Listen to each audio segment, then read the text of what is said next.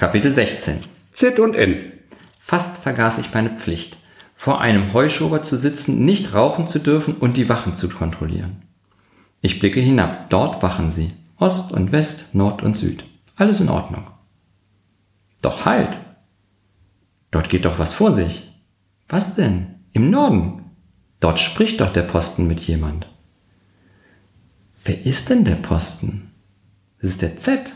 Mit wem spricht er denn? Oder ist es nur der Schatten einer Tanne? Nein, das ist kein Schatten, das ist eine Gestalt. Jetzt scheint der Mond auf sie. Es ist ein Junge, ein fremder Junge. Was ist dort los? Der Fremde scheint ihnen etwas zu geben. Dann ist er verschwunden. Der Z rührt sich kurze Zeit nicht.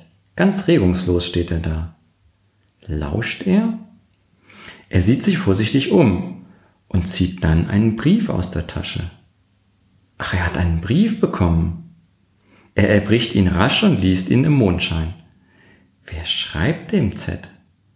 Der Morgen kommt und der Feldwebel erkundigt sich, ob ich etwas Verdächtiges wahrgenommen hätte. Ich sage, ich hätte gar nichts wahrgenommen und die Wachen hätten ihre Pflicht erfüllt. Ich schweige von dem Brief. Denn ich weiß es ja noch nicht, ob dieser Brief mit dem gestohlenen Fotoapparat irgendwie zusammenhängt. Das muss ich noch klären, und bis es nicht bewiesen wurde, will ich den Z in keinen Verdacht bringen. Wenn man nur den Brief lesen könnte.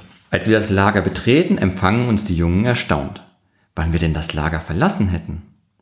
Mitten in der Nacht, lügt der Feldwebel. und zwar ganz aufrecht. Aber von euren Wachen hat uns keiner gehen sehen. Ihr müsst schärfer aufpassen, denn bei einer solchen miserablen Bewachung tragen sie uns ja noch das ganze Lager weg. Die Gewehre, die Fahne und alles, wofür wir da sind. Dann lässt er sein Regiment antreten und fragt, ob einer etwas Verdächtiges wahrgenommen hätte. Keiner meldet sich. Ich beobachte den Z. Er steht regungslos da. Was steht nur in dem Brief? Jetzt hat er ihn in der Tasche, aber ich werde ihn lesen. Ich muss ihn lesen. Soll ich ihn direkt fragen? Das hätte keinen Sinn. Er würde es glatt ableugnen, würde den Brief dann zerreißen und verbrennen, und ich könnte ihn nimmer lesen. Vielleicht hat er ihn sogar schon vernichtet. Und wer war der fremde Junge?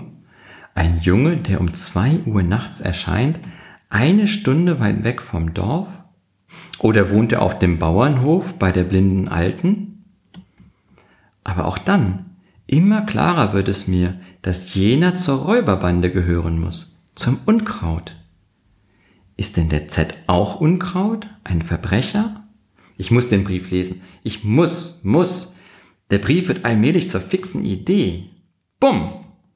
Heute schießen sie zum ersten Mal. Bumm, bumm! Am Nachmittag kommt der R zu mir. Er hat eine Bitte, Herr Lehrer, sagte er. ich bitte sehr, ich möchte in einem anderen Zelt schlafen. Die beiden, mit denen ich zusammen bin, raufen sich in einem fort. Man kann kaum schlafen. Wer sind denn die beiden? Der N und der Z. Der Z? Ja, aber angefangen hat noch immer der N. Schick mir mal die beiden her. Er geht und der N kommt. Warum raufst du immer mit dem Z? Weil er mich nicht schlafen lässt. Immer weckt er mich auf. Er zündet oft mitten in der Nacht die Kerze an. Warum? Weil er seinen Blödsinn schreibt. Er schreibt? Ja, Was schreibt er denn? Briefe? nein, er schreibt sein Tagebuch. Tagebuch? Ja, er ist blöd. Deshalb muss man doch nicht blöd sein. Es trifft mich ein vernichtender Blick. Das Tagebuchschreiben ist der typische Ausdruck der typischen Überschätzung des eigenen Ichs. sagt er. Kann schon stimmen, antworte ich vorsichtig, denn ich kann mich momentan nicht erinnern, ob das Radio diesen Blödsinn vielleicht schon mal irgendwo verkündet hat. Der Z hat sich extra ein Kästchen mitgenommen. Dort sperrt er sein Tagebuch ein. Schick mir mal den Z her. Der NG und der Z kommt. Warum raufst du immer mit dem N? Weil er ein Plebejer ist. Ich stutze und muss an die reichen Plebejer denken. Ja. Sagt der Z. Er kann es nämlich nicht vertragen, dass man über sich nachdenkt. Da wird er wild. Ich führe nämlich ein Tagebuch und das liegt in einem Kästchen. Neulich hat er es zertrümmern wollen, drum verstecke ich es jetzt immer. Am Tag im Schlafsack, in der Nacht halte ich es in der Hand. Ich sehe ihn an und frage ihn langsam.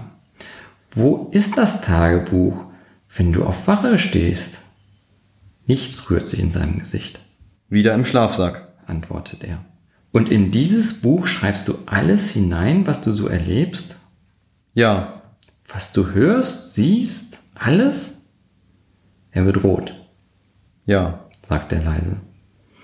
Soll ich ihn jetzt fragen, wer ihm den Brief schrieb und was in dem Brief steht? Nein, denn es steht bei mir bereits fest, dass ich das Tagebuch lesen werde. Er geht und ich schaue ihm nach. Er denkt über sich nach, hat er gesagt. Ich werde seine Gedanken lesen. Das Tagebuch des Z.